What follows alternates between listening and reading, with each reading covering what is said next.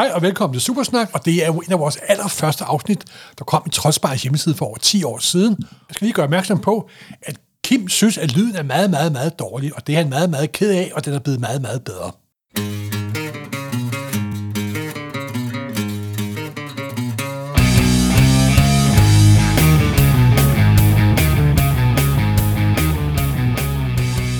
Velkommen tilbage, Morten. Så øh, er det podcast-tid igen.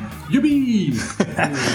Vi skal snakke øh, om første gang, du begyndte at læse amerikanske blade, hvordan du gjorde det. Så skal vi snakke nogle af de underlige udgivelser, der kom på dansk fra Win- Winters forlag, og vi skal også snakke om øh, vampyr. Tomb of Dracula. Yes, og, øh, og øh, Kung Fu-magasinet. Ja. Det er det, vi skal nå i dag. Ja, men lad os prøve at komme, komme i gang så. Okay, men så har jeg bare et spørgsmål. Hvornår fik du dit første amerikanske Marvel-blad, eller superhelteblad, Ja, undskyld? det er jo så banalt, som det kan være. Det var da jeg gik ned i Fantask for at købe det. Fantastisk. Ja, det var en lille butik, der var åbnet på et tidspunkt. Jeg havde læst det på bagsiden af politikken. Men nu var der kommet en supermarked for superhelte, som der stod i artiklen. Og kom jeg ned i butikken, og jeg blev godt nok noget skuffet, for der var jo ikke en skid i den butik, simpelthen. der lå en smule amerikanske blade spredt ud over det hele, så synes op, det var meget, og så havde sådan en langhåret mager mand bag disken, og stod jo lidt småsur ud.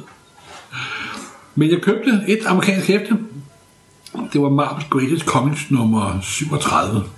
Det var optryk af, Fantastic Four nummer 49. Uh. Jeg kunne godt se, dengang kendte jeg kun de danske sort hæfter. Jeg kunne godt regne ud, at det var der noget, det foregik sådan før, at de danske var begyndt at udkomme. Men jeg kan ikke finde ud af, hvor det foregik. Men det var lige midt i Galactus, Galactus-trilogien. Så jeg læste det jo med glubende interesse simpelthen. Og så kom jeg, og begyndte jeg også at begynde at hænge dernede, må jeg jo indrømme. Skal vi lige tage et skridt tilbage her? Ja. Øh, før vi fortsætter. For det lyder spændende, men, men kan du ikke lige introducere Fantastisk startet, og hvor, hver år er vi i her? Det er 40 år siden, ikke? Ja, det er mere end 40 år siden. 1971, 22. oktober, startede Fantastisk. Og du kom derned ugen efter, eller den? Ah, det her må have været i november måned eller sådan noget, tror jeg. Jeg kan faktisk ikke huske det præ- præcist. Men det var der i efteråret, vinteren 71. Danmarks første tegneseriebutik, og verdens største, eller Nej, hedder det var, det, ældste- sådan, det var det jo sådan set ikke, for der var den der headshop, Nå. der lå i St. Pedersstræde, der hed, der hed Superlove. Og de har faktisk godt solgt amerikanske blade Marvel-helte, selv Silver Surfer. Alle syvårede læste jo Silver Surfer på det tidspunkt. Det var sådan det helt store. Mm. Øh, Ryen fed at læse nummer af Silver Surfer. Okay, hvad, hvad periode er vi her i? Med Vi er i de glade 70'ere, eller 71, 72. John Buscema. Uh, uh, Og med til Silver Surfer, Ja. jamen det var da de at komme til eget selvstændige blade, hvor der kom 18 numre. Ja. Og de 17 af dem var tegnet af John, John Buscema. Mm-hmm. Og alle 18 var skrevet af Stan Lee. Ak ja, ak ja. Men det var som sagt... Men så havde Rolf og Søren, de havde besluttet, at så må de jo hellere prøve at springe studierne lidt over, og så åbne en butik, fordi så behøvede de ikke at koncentrere sig om deres studier. ja, det lyder fornuftigt. Det var, en, det var sådan en overspringshandling, tror jeg. og så hang de på det i 40 år. Ak, ak, ja. Sådan er det med mange overspringshandlinger. Nej, men som sagt, jeg var nede og købe mit første heste der, og så kunne jeg godt mærke, at der var mere comics, så fik jeg købt et nummer af Spider-Man. Nummer 78, der foregik efter der, hvor jeg havde, havde været på dansk. Og så gik jeg sådan slag, slag slag, og så begyndte jeg at snakke med Søren, så nogle af nogle af hans blade og læse dem, og så begyndte jeg selv at købe dem, og blev jeg selv at bestille hjem for, for, for USA. Og ja, så voksede og voksede og voksede det.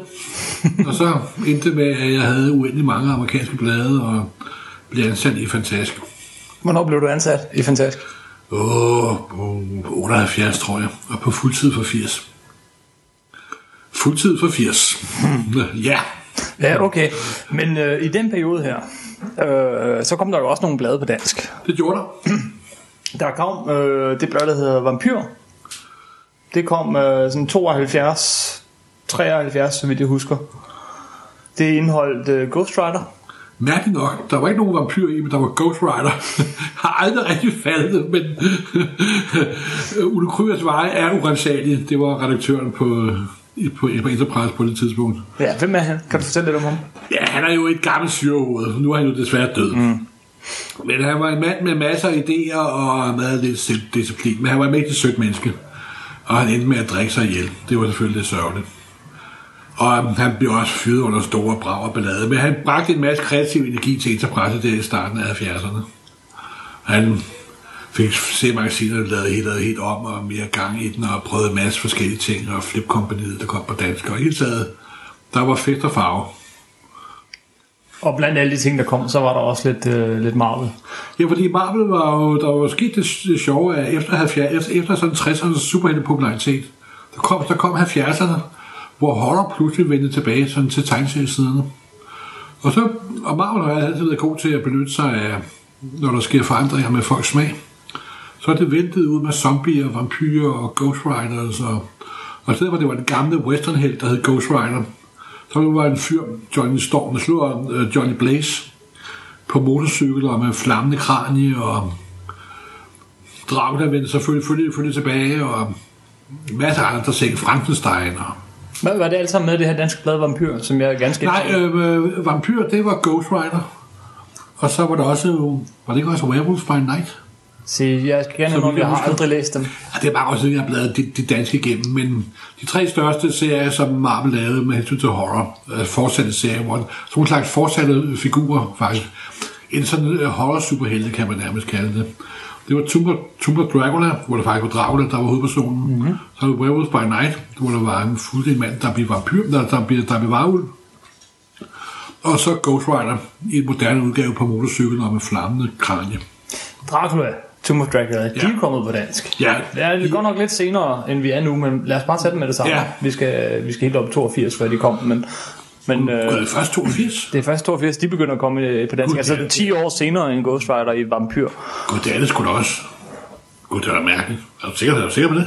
Jeg skal dobbelttjekke, jeg har papirerne lige ved siden af mig, og lad os se her. Gud. De kommer først i 1900 og... Du, du, du. 82, ja. Det er jo faktisk, de indeholder Hulk, de første Dracula-blade. Nej, nej, øh, det er, det er nogle andre farveudgaver, der kom til senere.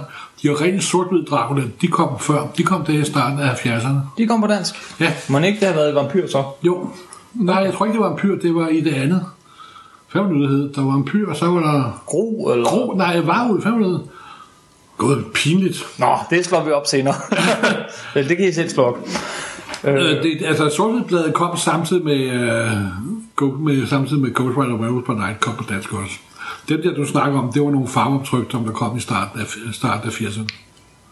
Så de, kom, altså, de tre serier der, de kom samtidig på sort-hvid for Enterprise. Okay. Nå, nu har vi øh, dvælet længe nok ved det. Så kom der, så kom der nemlig, øh, ikke fra Enterprise, men fra et andet forlag, kom der også lige en ny bølge af, af blade. Hvad var det for Skulp. Skulp. Et skulp. Skulp. Gudskelov. Det var Vinters forlag, der startede med at udgive de her mærkelige serier. Ja, mærkeligt og mærkeligt. Det var det Jeg, jeg, jeg, jeg, jeg, citerer redaktøren, som der havde et panel på et tegneseriekongres en gang. Mm. Hvorefter han, han udbrød sådan til sådan lidt småirriteret over for publikum. Jamen, jeg har fået, hvad I vil have. Jeg har fået de her mærkelige serier. og de, de startede med, med Thor og Avengers og så lidt Spider-Man. Og det mest berømte er, at de havde intet begreb om noget, der hed kronologi, eller prøve at forklare folk, hvad der foregik, eller noget som helst.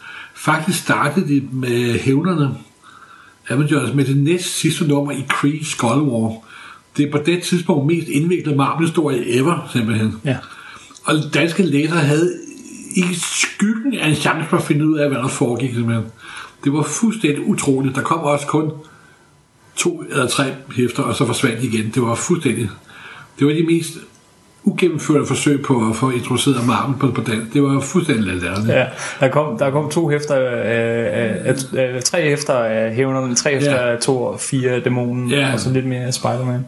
Det var fuldstændig grot- grotesk. De havde intet anelse om det. Og så kom Vinter jo igen med senere hen med Hulk og Spider-Man i Redderkoppen. Og gik det noget bedre, men de fattede aldrig en brik af, hvad, hvad, der, hvad der foregik. Det var, også der, var det, det var derfor, det var også var så let, da Henrik og mig overtog det nogle år senere at, at brillere, fordi det krævede ikke særlig meget at være bedre end dem, der havde været før. Lille anekdote. Øh, ja, ja, da, jeg, øh, da du forsvandt, og, og, og, så gik der sådan en periode, hvor de danske øh, superhelteblade, de var helt uden noget redaktionelt indhold. Det var bare tegneseriesider, og nogle gange du ved, gik der to-tre måneder imellem en historie, og så var man totalt lost, når man åbnede det der blad, der var ikke noget resume eller noget. Jeg, jeg kom til på et eller andet online forum og, og sammenligne det med Vinters udgivelser, og så fik jeg kon- blev kontaktet af Michael. Det ville han ikke have siddende på sig. Ja, det kan jo også godt, for, godt, godt, godt forstå. det er en hård sammenligning, vil jeg sige. Og øh, så var det så, at han synes, der skulle være redaktionelle sider igen. Ja. Det var nogle rigtig rædselsfulde øh, blade her, dødforvirrende at følge med i. Ikke desto mindre er nogle af de allerdyreste blade, man kan finde på dansk. Det er X-mændene. Altså, Nå, men det, er jo, det er jo klart, fordi de blev ikke trykt i særlig mange eksemplarer, og de forsvandt med det samme igen. Folk opdagede jo knap nok, de var der. Mm. Og de er sikkert super sjældne, men de er altså ikke det papir værd, de er trykt på. og så var farverne så redselsfulde.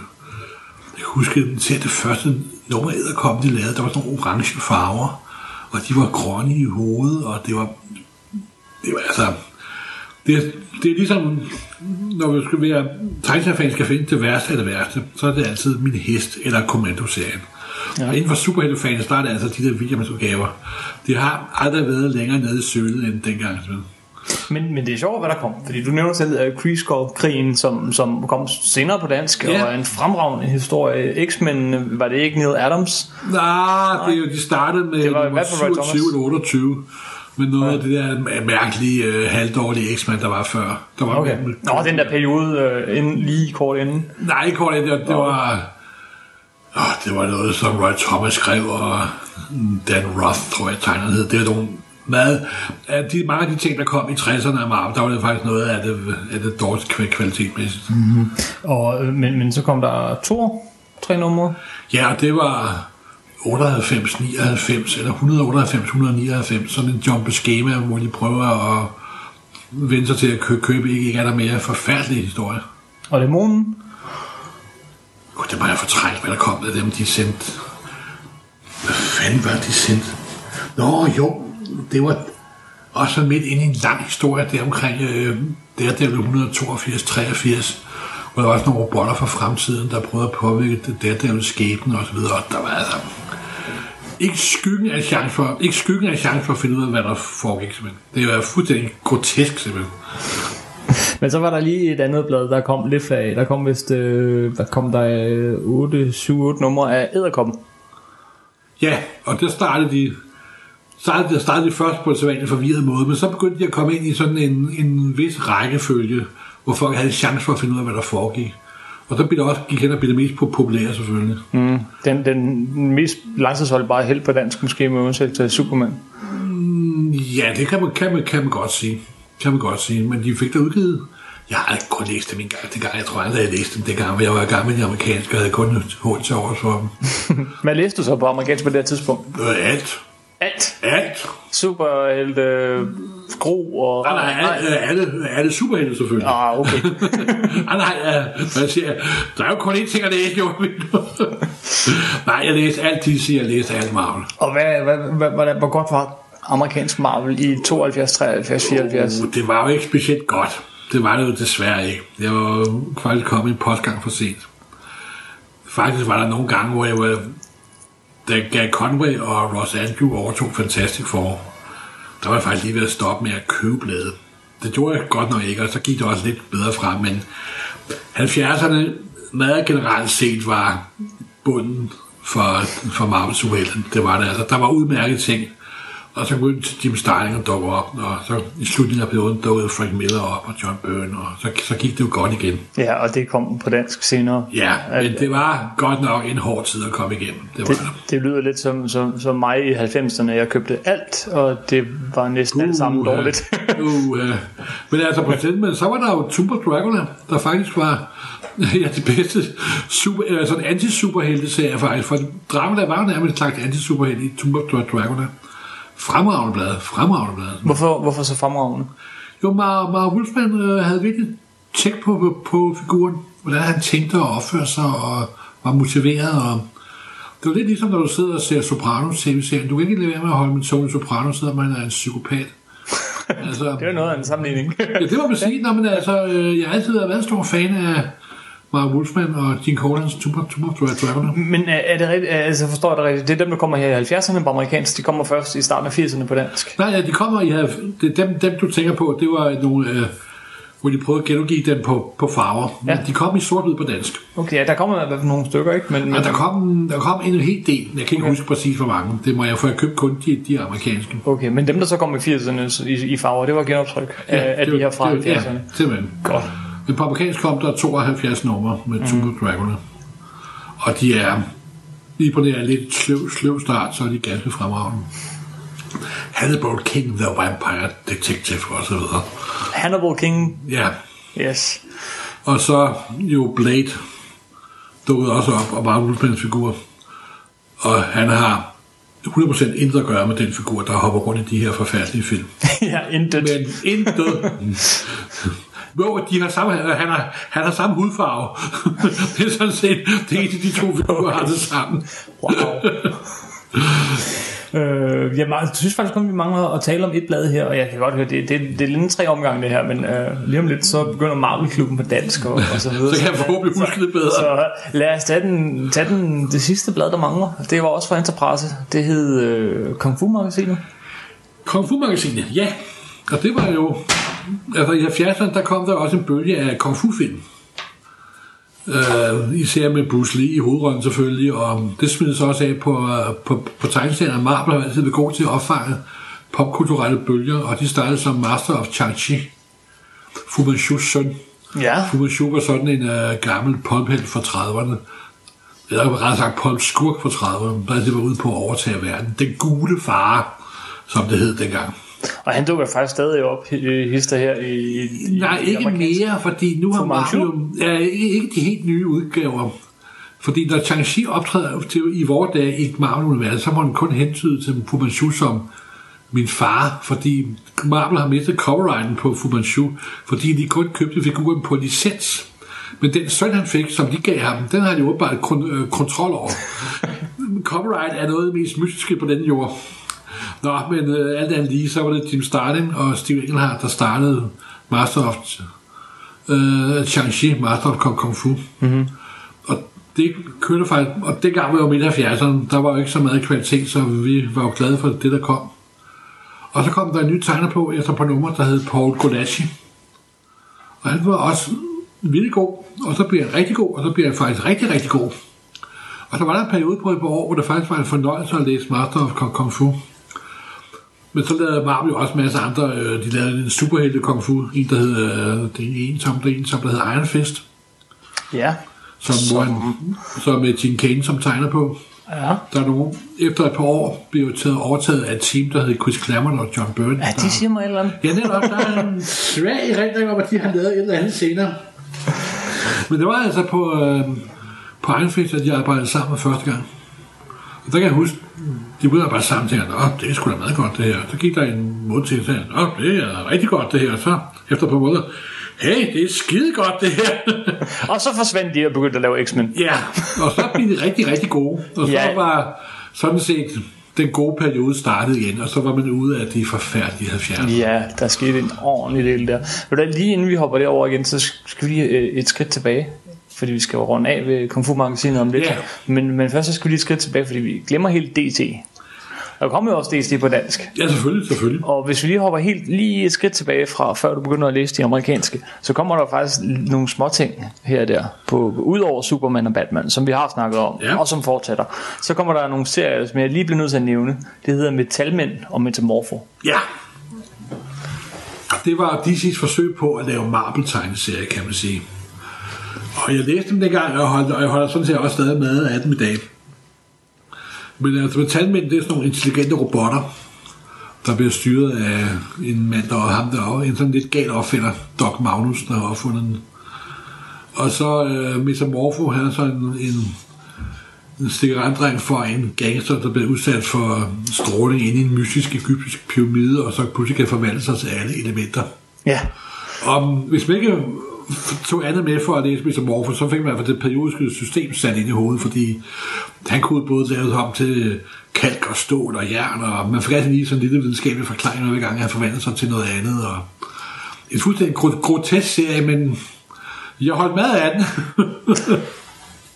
Jeg har aldrig, jeg har aldrig rigtig læst Metamorpho, dog øh, lige for et par år siden, så lavede øh, Neil Gaiman og øh, Paul Pope sammen en kort øh, historie, der hedder Wednesday Special, Nå, ja, det tror jeg sgu da sgu da ikke der er et fantastisk dobbeltsides opslag i avisstørrelse, hvor at øh, Metamorpho forvandler sig fra det ene øh, stof i det periodiske system til det næste, hele vejen igennem. Ligesom Tom Lehrer, der synger samtlige elementer i det periodiske system. Det er en fuldstændig vanvittig held, det der. Han kan forvandle sig til alle, alle Ja, gasser og metaller. det er en meget lærerig held, vil jeg sige. jeg har endda, når du først kom op i Brave the Bold, og jeg har faktisk det første nummer i original, Nå. hvad jeg er sådan lidt stolt over. Er det noget, du samler på, original tegneserie? Ja, det er det da. Ikke så meget, som jeg gjorde, gjorde engang, faktisk. Er det sådan, det skal være super fin kvalitet? Og... Nej, nej, nej, jeg er faktisk bedøvende ligeglad. Faktisk kan jeg bedre lide bladet er en smule læset. Det viser, at de er blevet læst.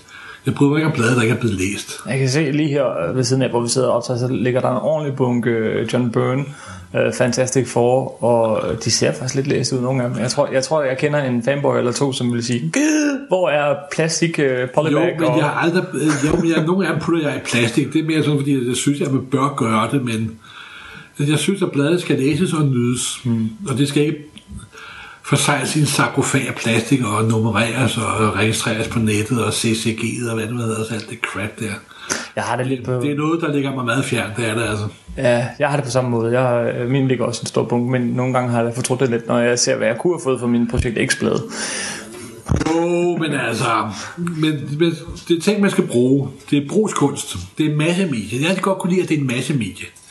Og, det, og derfor, når jeg går hen, og tegneserier går hen og bliver unika, så det, det, har, det har jeg ikke specielt godt med. Øh, så er her øh, stadig samme periode DC, så kommer der Superman og Batman og Superboy og Lynet. Ja, Øh, dem synes jeg, vi har talt om. Øh, så kommer der, der, kommer lige en enkelt udgivelse, som jeg synes, vi skal ind på. Der er to. Øh, den ene, det er Superman mod Muhammad Ali. ja det var... Neil Adams var jo en gud i 60'erne og 70'erne med amerikansk tegneserie.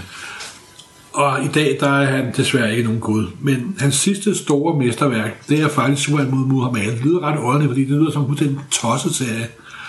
Var det også, men den er fantastisk tegnet, fordi Neil Adams brugte virkelig sit store gigantformat. Den er blevet udgivet i sådan en overformat. Og får virkelig de paneler til at fungere. Den er faktisk rigtig, rigtig god. På trods af, at det lyder som den dårlig, dårligste idé ever. Ja. Superman mod Muhammad Ja, ja. Skal vi afsløre, hvem der vinder kampen? Det er da Muhammad Ali, så vidt jeg ved. Men det er kun fordi, at de har en snedig plan, fordi det er virkelig af jorden ved at blive invaderet dem. Så det hænger helt, de lader sig om, at Muhammad Ali vinder. Ja, så, så kan DC-rettighedshaverne også øh, gå i seng med godt humør. Simpelthen. Og så er der jo den sjove ting, at da den kom på svensk, der måtte de tegne boksehjelm på Superman og Muhammad Ali, fordi det skulle man have i, svenske bokseregler. Okay. Så den svenske udgave, der er tegnet til. Jeg tror ikke, det er Adams, der har gjort det. Det ser ikke sådan ud, men... De har også tegnet til på den danske. Der Og, har de øhm, tegnet på forsiden. Nå ja, der er jo kendte kryfærer fra den danske tegneserie, der er tegnet ind. Og den svenske udgave fik også bortcensureret det billede, hvor Superman ligger blodig på en borger. Nå. Det kommer heller ikke på svensk. Nå, det var jeg ikke klar over det her. Jo jo, men det bygger jo fordommene om, som jeg sagde i 70'erne, forbudsværge. Det er vist ikke sådan mere, men det var de fordomme, vi havde om svenskerne engang i, i, i, i 70'erne. Der kommer ud over alle de her tegneserier, så kommer der nemlig et par albums, ala Superman mod Muhammad Ali, øh, Batman mod Ras Al Ghul, og Nå, men altså, så begyndte DC og Marvel at finde ud af, at der var penge med, at de arbejdede sammen, og der kom det første store, var selvfølgelig der Spider-Man mod det var Superman. den, jeg ville hen til, nemlig. Ja, og tegnet af Ross Andrew, og det var også i det der store overformat. Og det var første gang, øh, på dansk i hvert fald, øh, øh, øh, første gang superhelte på tværs af de to forlag mødte hinanden. Det var Edderkop, Ja, det var faktisk, det er, det er aldrig sket før. Nej. Og øh, det var Ross Andrew, der tegnede, og Gary Conway, der, der skrev historien, og det var faktisk okay, fordi de brugte virkelig det store format. Det er ikke verdens bedste historie, eller verdens bedste tegneserie, det er slet ikke det, men den, den, er, den, er sådan lidt, den er sådan lidt ikonisk. Det var en af de allermest omtalte øh, Ja. tegneserieudgivelser i dansk superheltehistorie i mange, mange, og, mange det var år. også flot, og det var også flot på dansk. Ja, Selvom og, det var sat ned i format, faktisk. Og, og unik. Altså alle de her øh, læserbreve, jeg ved ikke, hvor mange gange der bliver talt om, hvornår sker det igen? Og, Det skete igen, men så var det ikke nær så godt. nej. Og, og mange år senere på dansk. Ja, det var, det var et job på skema, og en Joe Jim Shooter-historie, det var... Ja. Det, det var ret ligegyldigt. Det var ret ligegyldigt. Der, men der kommer også nogle andre, de kom så i det blad, der hedder Super Solo, som vi måske skal snakke om øh, i et andet podcast Ja. med Batman og... Men der var en del samarbejder med dem, og det der kendetegn det, de fleste af dem, det var, at de var ret kedelige. Altså, fordi der måtte jo ikke ske noget som sådan. Men altså, Mark Bradley har da lavet en meget god en med Batman. Og, Åh, det er mange år siden, nu er du helt oppe i ja, 90'erne. ja, ja, be- beklager, beklager. Ja. Men ja, det var et lille ku- ku- kurioser. Jeg var helt vild med den tegneserie. Jeg har læst den, jeg ved ikke, Det er fordi, mange gange. det er på grund af alderen. Ja, det er det. Og, og, og Du var mere, mod, du var mere modtagelig dengang. Og der var masser af sådan bitte små sjove, øh, sjove insider-ting øh, med Peter Parker møder jo også Clark Kent, og øh, Louis Lane bliver lidt lun på Peter Parker. ja, bestemt, bestemt. Nu vil jeg dog lige sige, at Peter Parker og Clark Kent har mødt hinanden før. Uh. I Marbeklubben nummer 16, men det kan vi komme ind på, når vi når frem til Marbeklubben. Og oh, oh, den glemmer vi, tror du ikke? Ah, så springer vi den over. Det er helt i orden. Det vil vi prøve. Øh, jeg, ser lige mine noter her, men ellers så tror jeg faktisk ikke, øh, der er, man kan høre, hvad papirerne bladrer her, men det er fordi, at vi, øh, vi gemmer Super Solo, vi gemmer de nye titaner, vi gemmer alt, den re, alt det rigtig gode, der skete ved DC til et andet program. Øh, nu skal vi tilbage til Kung Fu-magasinet, hvor ja. vi også havde øh, en rigtig sej superhelt, som altså en af de allerbedste, mest originale superhelte nogensinde. Jeg er meget sarkastisk lige nu. Kan du huske, hvad det var for en superhelt, der var i Kung Fu-magasinet, udover Kung Fu-heltene? Jeg kan huske en, der gæsteoptrådte, Captain America gæsteoptrådte i Kung Fu Magasin, og han er udmærket, så jeg håber forhåbentlig ikke ham, du laver, laver krig med, vel? Nej, hvad, hvad hvis nu jeg siger øh, pandebånd?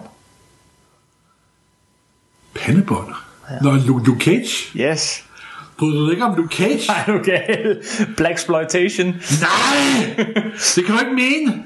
Okay. Han dukker jo først gang op i øh, ja, seriemagasinet Super Solo, på de tre første numre øh, af Archie Goodwin og George Tosca. Pisse godt simpelthen. Ja. Nej! Er det ikke ham, som, øh, som øh, ja, jagter Dr. Doom, fordi han skylder ham nogle penge? Jo, netop i, i, øh, i nummer 8. Ja. Øh, på amerikansk i hvert fald. På den måde, det er ikke stor kunst. Jeg elsker de første numre. De første af 17 numre af Luke Cage, før han blev kaldt Powerman. Luke Cage Hero for Hire. Jeg elsker dem simpelthen. Hvorfor? For, fordi jeg læste dem på det rette tidspunkt. Ah, jeg synes faktisk, at de første er, er rigtig gode. Archie Goodwin er altså ikke dårligt. Det er han altså ikke. Det er selvfølgelig det Black, Black, Black Exploitation. ja, er det ikke. Jo, men jeg synes... Det siger også jive en masse gange. Nemlig, man skal, hvis man skal læse dem, så skal man læse dem på engelsk, fordi det, det, det, den måde, han taler sort amerikansk. Ja, altså det, det er umuligt at oversætte, det vil jeg sige. Men altså, jeg, jeg synes, de var enormt sjove dengang. Og jeg synes også, det var sådan en... Jeg synes, det var en lidt anderledes type superhelt. Og så er der det sjove, at det har givet navn til en meget kendt amerikansk skuespiller. Nå. Øh, Det hedder han måske noget med Nicholas, og, Nicholas, Nicholas Cage. og han spiller, er- hvad, er det, han har spillet, og har en tatovering af, har jeg hørt noget om, han spiller... Ja, han har været med i mange forfærdelige dårlige film, den mand. Han er udvalgt skuespiller, men han elsker at være, med i møje, åbenbart. Ja, bare lige for at køre cyklen sammen, han spiller også Ghost Rider. Ja, det er faktisk to film. Ja, jeg har ikke set nogen. dem. Jeg har heller ikke heller aldrig set den. Jeg, jeg er blevet advaret på forhånd. Men altså, han er meget stor tegneseriefan, Luke Cage, og fordi han hedder Coppola til efternavn, så besluttede han, at i stedet for at folk hele tiden spurgte, om, hvordan det gik med hans familie, så kaldte han sig for Cage i stedet for. Og det var taget for, For for Luke Luke Cage. Cage. Ja.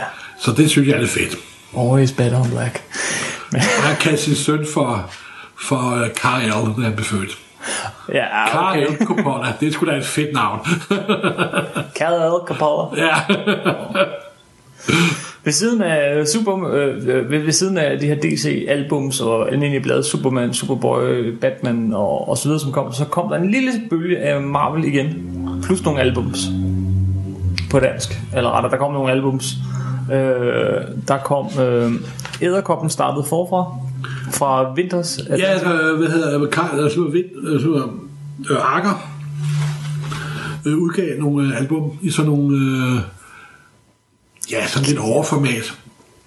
På lidt tyk papir, lidt dårligt, og der øh, kom der noget, øh, noget, noget, noget Spider-Man, og så kom der også øh, Nick, Nick Fury. Ja, en rigtig god Nick Fury. Ja, netop. Øh, St- Starango på dansk. Ja. Og det var næsten ikke nogen, der kender, fordi de er Jeg tror, de er opløst i dag, fordi de var dårlige i ryggen, og der kom ikke særlig mange af dem. Og det, det lykkedes heller ikke at få slumpe igennem med de der type album der. Det var sådan en lille sjov krølle på halen. Og så kom der var så også noget Barry Smith Conan i det samme serie, så vidt jeg husker. Men det er godt nok mange år siden. Ja, og, og, og lidt, men, men Nick Fury, der, øh, den er særlig. Hvorfor, hvorfor altså, du siger Steranko, eller, Altså, Steranko er, vigtig er en af de mest kendte tegnere fra 60'erne. Han har ikke lavet særlig meget, men han havde sådan en pop stil, der var meget gennemført. Han startede med at tegne øh, Nick Fury, Agent of S.H.I.E.L.D., det der hedder Strange Tales. Men det var først, da S.H.I.E.L.D. fik sin egen serie. Der lavede han øh, 3-4 numre, og lavede de syv første forsider, og de er utrolig flotte. Det er virkelig sådan, øh, som hvis Andy Warhol var begyndt at lave tegneserier nærmest. Ja, men du kunne virkelig tage, du kunne tage ikke bare hans øh, forside, men også mange af hans, hans Han øh, sider, og så hænge dem op. Simpelthen, altså, det var Lichtenstein og Andy Warhol, der var ankommet til tegneserien. Ja. Ja. Det må, må man sige. Og han klippede også nogle gange sådan en fototing ind i sine Ja, tegninger. det Noget, gjorde, det gjorde Jack Kirby. noget Kirby. Ja, Ja. ja, hvem kommer egentlig først der? Det er Kirby. Det er Kirby. Kirby kommer altid først. Nej, ja, undskyld, morgen. Faktisk var det af en shield nummer 3, der hed, hvor titlen på, øh, hvad hedder, titlen på stolen hedder Hell Moon Rise. The, nej, Dark Moon Rise Hellhound Kill. Det var sådan en bladprogram dobbelt splash page, hvor det var bogstaverne, hvor, hvor action foregik inde i bogstaverne. Det var hugget direkte fra en gammel Captain America fra 1940. Så Kirby kommer altid først. Okay. Øhm, ja, men så skal man også lige nævne, øh, der kommer noget, øh, nogle Hulk-serie pockets, og Æderkoppen serie pockets, øh, og, øh, og Kassar. Ja, op. det var vist Barry Smith-kassarne, så vidt jeg husker. Det, øh, det ved jeg faktisk Ja, ikke. det var det, var det. Og de var okay, men det var sådan nogle forsøg på at, og det faldt til jorden. Fordi det var, når du skal udgive Marvel, så skal det være i sammenhæng, så folk får for universet med. For universet er det store salgsargument i Marvel. Ja. Det er sæbeopera, og det nytter ikke noget at dø, du med det. Du kan ikke komme med tre afsnit og så glemme det. Nej. Moon Knight. Ja, det kom jo for, for Egmont for Guldbehus. Ved, ved Gud i, hvad hedder det, super special, tror Super jeg. Tempo. Super Tempo, ja. Hedbladet, ja. Og, Faktisk var det så var det faktisk sådan, at der var nogle serier, der blev produceret i USA kun til det europæiske marked, og først år senere blev trykt på, på, på amerikansk.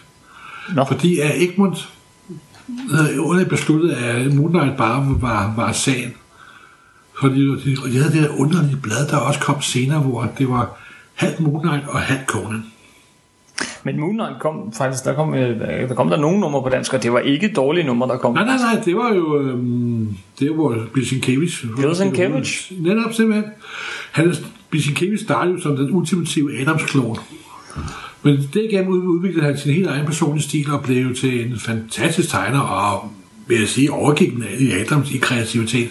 Ja, han er meget, meget aftræret. Han, han tegner han meget, meget sådan, det, umiddelbart ser det enormt råt ud, men han har de der Ja, samme men altså, han, han begyndte at interessere sig for en tegner, som der hed uh, Ralph, uh, Ralph Steadman, som der kun var illustrator, men havde meget streger og sorte pletter og plamager. Det ser ud som, at det er bare noget tilfældigt, men det er jo super gennemtænkt. Og man begynder at se sådan begyndelsen af det her i de numre af Moon Knight, som kom på Ja, dansk. du, det var det var sjovt, at du kan se anelsen, og næsten se nummer for nummer, hvordan han bliver bedre, bliver bedre og bedre.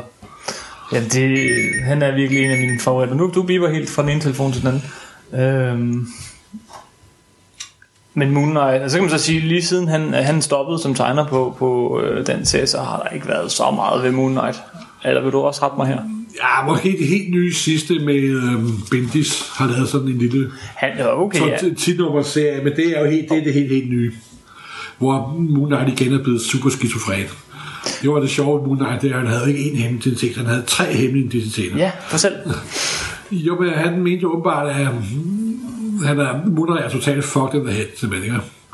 Og han er kommet i mange forskellige udgaver, men den, men den sjove var, der var han både millionæren og en bums og journalist, og, og nogle gange så var der fire identiteter, og så blev nogle gange fem, og var der to, og mm-hmm. han er simpelthen, ja, den super skizofrene superhelt. Knight er ikke så kendt, for der er ikke lavet nogen film om ham og så videre, men han, han er nemlig, han var superhelten med forskellige hemmelige Ja, identiteter. så er det også lidt, så er det lidt Marvel svar, uh, svar på Batman. Lidt.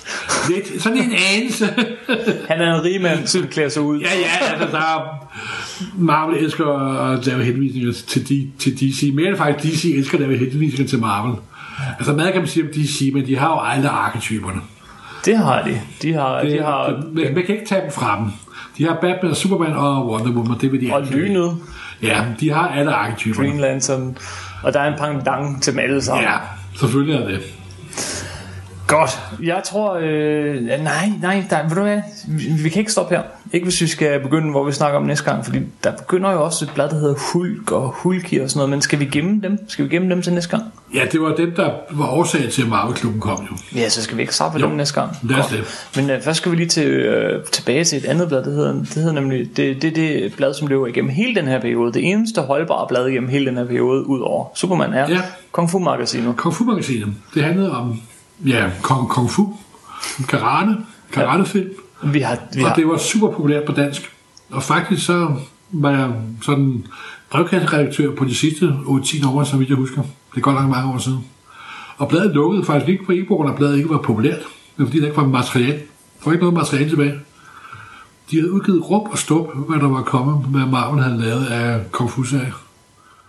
Iron Fist og Kung Fu og alle de der sortbide Kung Fu efter kom på amerikansk også. Alt var blevet udgivet.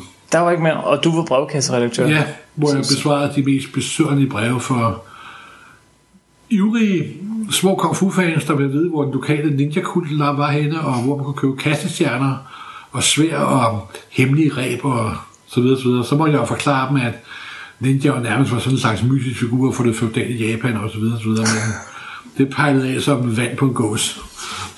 Hvad underskrev du der her? Hvad, hvad, hvad, hvad, hvad hed du her? Havde du et navn? Eller var det bare Morten? Det kan jeg faktisk ikke have husket. Nå. Jeg tror ikke, jeg havde karate, karate Søndergaard. Det er jeg ret sikker sikker på. Jeg tror, jeg bare var brevkasse. Jeg tror ikke, jeg, jeg tror slet ikke, jeg brugte det navn. Måske Kung Fu-manden, det ved jeg ikke. Det kan jeg faktisk ikke huske. Det, det er jo gået så mange år siden for helvede, men. Så ja, det var sådan en lille ekstra skilling, jeg tjente på det tidspunkt. Ja, fordi du blev redaktør på nogle tegneserier. Ja, det var Henning Hubert kontaktede mig, og så startede Marvel-klubben. Lad os begynde der næste gang. Øh, Lad os det. lad os begynde med Hulk og med Marvel-klubben. Vinters Hulk og Marvel-klubben. Tak for den gang.